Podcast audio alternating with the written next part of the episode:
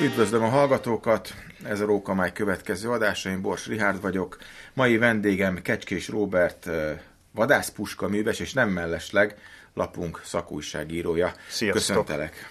Örülök, hogy eljöttél.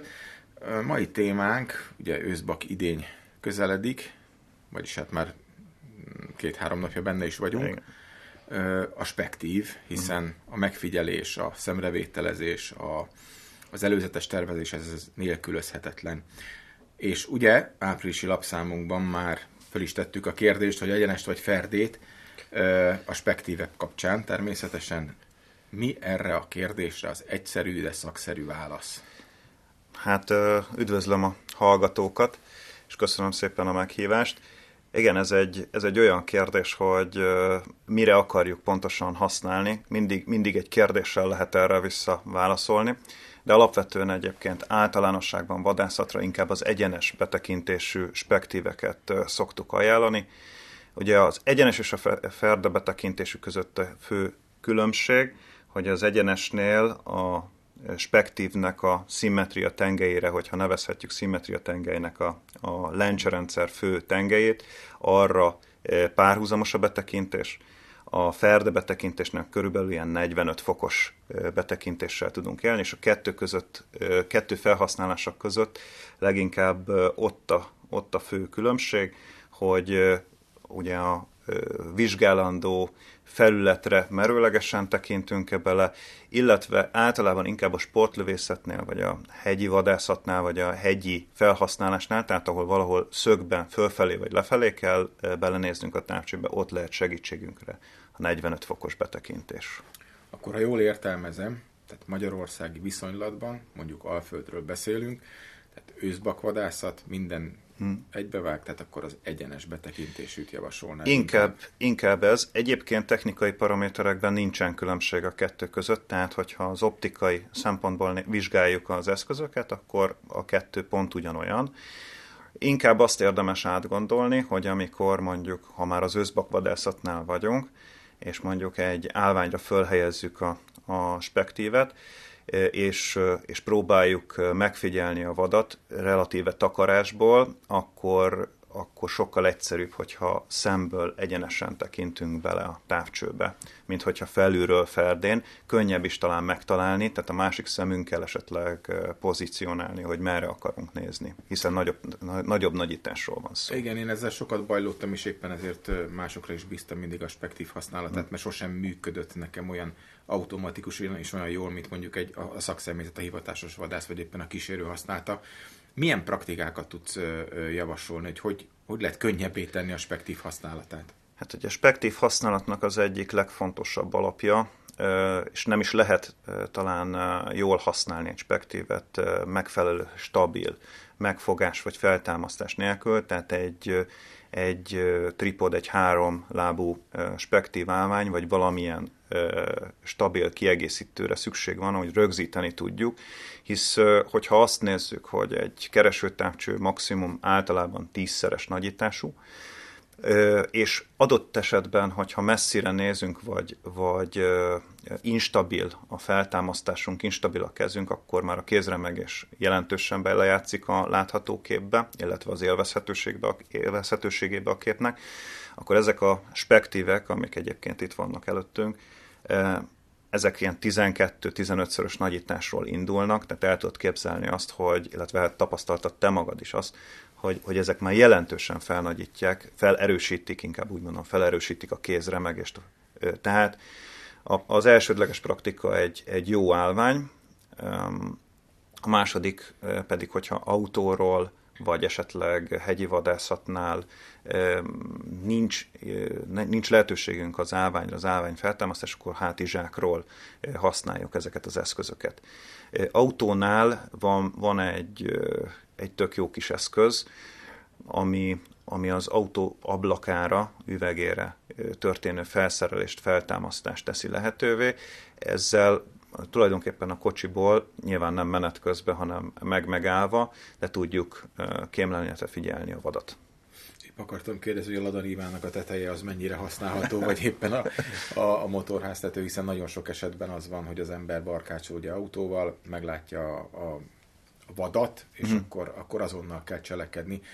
Megoldás lehet egyébként ez? Hogy, tehát itt a gyorsaság nagyon sokat számít, hiszen elugorhat, a szemrevételezés azért az idő fontos tényező. Ugye általában nem, nem feltétlenül mi magunk, tehát a maga a vadász használja ezt az eszközt, hanem többnyire a kísérőnél van ez az eszköz. Tehát a kísérő segít az elbírálásban, ezzel az eszközzel segíti, azt, segíti a mi eredményességünket, és egyrészt a kísérők sokkal, akik ilyeneket használnak, tehát ilyen spektíveket használnak, sokkal nagyobb tapasztalattal rendelkeznek abban, hogy felállítsák nagyon gyorsan a, a tripodot, vagy az állványt, és egyébként a saját eszközöket ismerve nagyon gyorsan tudnak nekünk segíteni, hogy, hogy az elbírált bak, elbírált bak osztályozásában. A szürkületi érték itt fontos? Nem annyi... hogy, állunk, hogy állunk ezzel? Ö, igazából a távcső, illetve a spektívnek a minősége itt is bejátszik, tehát nyilván a bevonatok, hisz már minde, mindegyik spektívünk, mindegyik távcsőnk, amit ma a vadászatban használunk, többszörös bevonattal rendelkezik, mégis azért itt is megvannak a minőségi osztályok, illetve az árkategóriák. Természetesen a jobb bevonat segít a, a szürkületben, de ezeket a távcsöveket ugye szürkület után vagy, vagy későbbi napszakban nem nagyon tudjuk használni pont a nagyításuk miatt. Tehát olyan jelentős nagyítással rendelkeznek, hogy, hogy igazából meg annyira szűk látómezővel, hogy, hogy ezek nem alkalmazhatók éjszaka vagy este. Így ár-érték arányban, anélkül, hogy valamilyen márkát megneveznénk, van különbség spektív és spektív között? Azon kívül, hogy más van ráírva? Természetesen van. Alapvetően én már üvegláncs és spektívekről, spektívekről beszélhetünk, vagy beszélünk inkább, tehát a műanyagláncséseket annyira nem vesszük számításba, tehát hogyha egy üvegláncs és spektívet, ugye műanyagláncsa lenne a legolcsóbb kategória, ha az üvegláncséseket vesszük figyelembe, akkor ugye, ahogy említettem, a bevonat, ami meghatározza az árat, illetve maga az, az egész külső szerkezet, tehát az, ami befoglalja a lencserendszert, itt ez esetben ezeknél az egyszerű, nagyon egyszerű, olcsó spektíveknél, de üvegláncsés spektíveknél műanyag ház, házzal rendelkeznek ezek a spektívek, ami magában hordozó, hogy olcsóbbak, könnyebbek, ám de valamelyes sérülékenyebbek, mint a komolyabb mondjuk magnéziumházzal rendelkező, vagy, vagy alumíniumházzal rendelkező spektívek. Akkor talán itt is elmondható, hogy az, az vesz olcsónak, egy picit drágábban vesz. Ebben az esetben igen.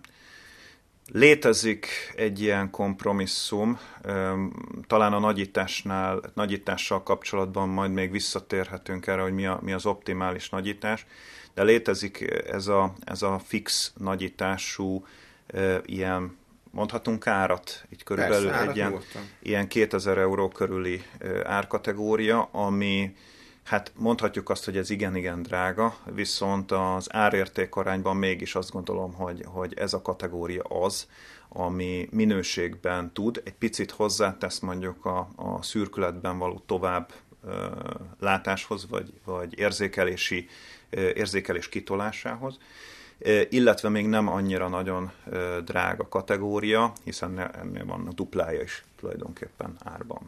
Ugye említetted az előbb a nagyítást, én meg szóba hoztam azt, hogy gyorsan kell esetleg cselekedni, illetve uh-huh. azt, hogy mennyire remeg majd a kezünkben. Miért válasszunk? Tehát inkább a, a kevésbé ö, nagyító részt, vagy a...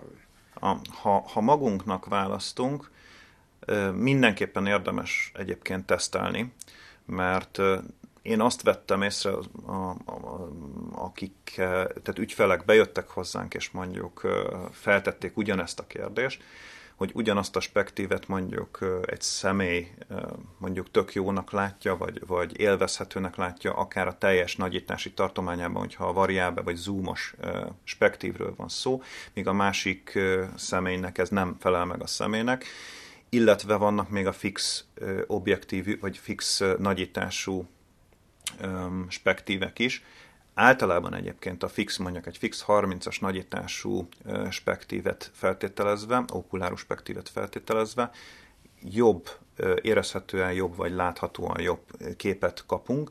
Természetesen ezzel elveszítjük azt, hogy hogy nem tudunk variábelezni, amit, amit ugye említettünk korábban, hogy ha keresni kell, akkor jobb az alacsonyabb nagyítás, és aztán amikor megtaláltuk, akkor föl, fölállítjuk a nagyítást nagyobbra. Tehát ezt a fix nagyítással elveszítjük, viszont picit nagyobb látómezőt, picit talán több fényt kapunk, és egy picit tisztább képet, hogyha ugyanarról, tehát hogyha almát az almával, tehát ugyanazt a típust próbáljuk meg összehasonlítani. Ha esetleg mégis arra adnám a fejem, hogy megpróbálok a spektívvel garázdálkodni a vadászterületen, milyen praktikákat javasolná, hogy kezdjek hozzá, hogy tanuljam meg azt, hogy egyszerűen, gyorsan, kezelhetően tudjam használni az eszközt. Én azt gondolom, hogy, a, hogy az első hogyha két, két kérdésből két irányba lehet elindulni, az egyik az a lesen történő használat. Azt gondolom, hogy ez viszonylag egyszerű. Tehát itt most én arra, arra az asszociálok, hogy te lerakod a puskádat mondjuk jobbkezes vagy jobbra magad mellé, bal kezed felé ott a spektív, föl tudod támasztani, föl tudod rakni a, a lesen, és tudsz vele, tudsz vele nézni viszonylag gyorsan, és aztán gyorsan, hogyha bíráltál, akkor viszonylag gyorsan a kezedbe tudod keríteni a puskádat. Hogyha ugyanez mondjuk cserkelésnél fordul elő, nagyon-nagyon sokat segít a kísérő. Tehát ott nagyon-nagyon nehéz lesz mondjuk felállítani egy háromlábú állványt, vagy a, vagy a, a mondjuk a lőbotra felszerelni a spektívet, aztán leszerelni arról, tehát az nem annyira életszerű. Lesen, én azt, vagy autóról kémlelve, azt gondolom, hogy könnyen meg tudod ezt, tehát hamar le tudod ezt játszani magadban, hamar el tudod sajátítani, viszont cserkeléshez azt gondolom csak többnyire inkább kísérővel javasolnám ezt. Köszönöm szépen, hogy eljöttél és megosztottad gondolataidat. Köszönöm szépen a meghívást.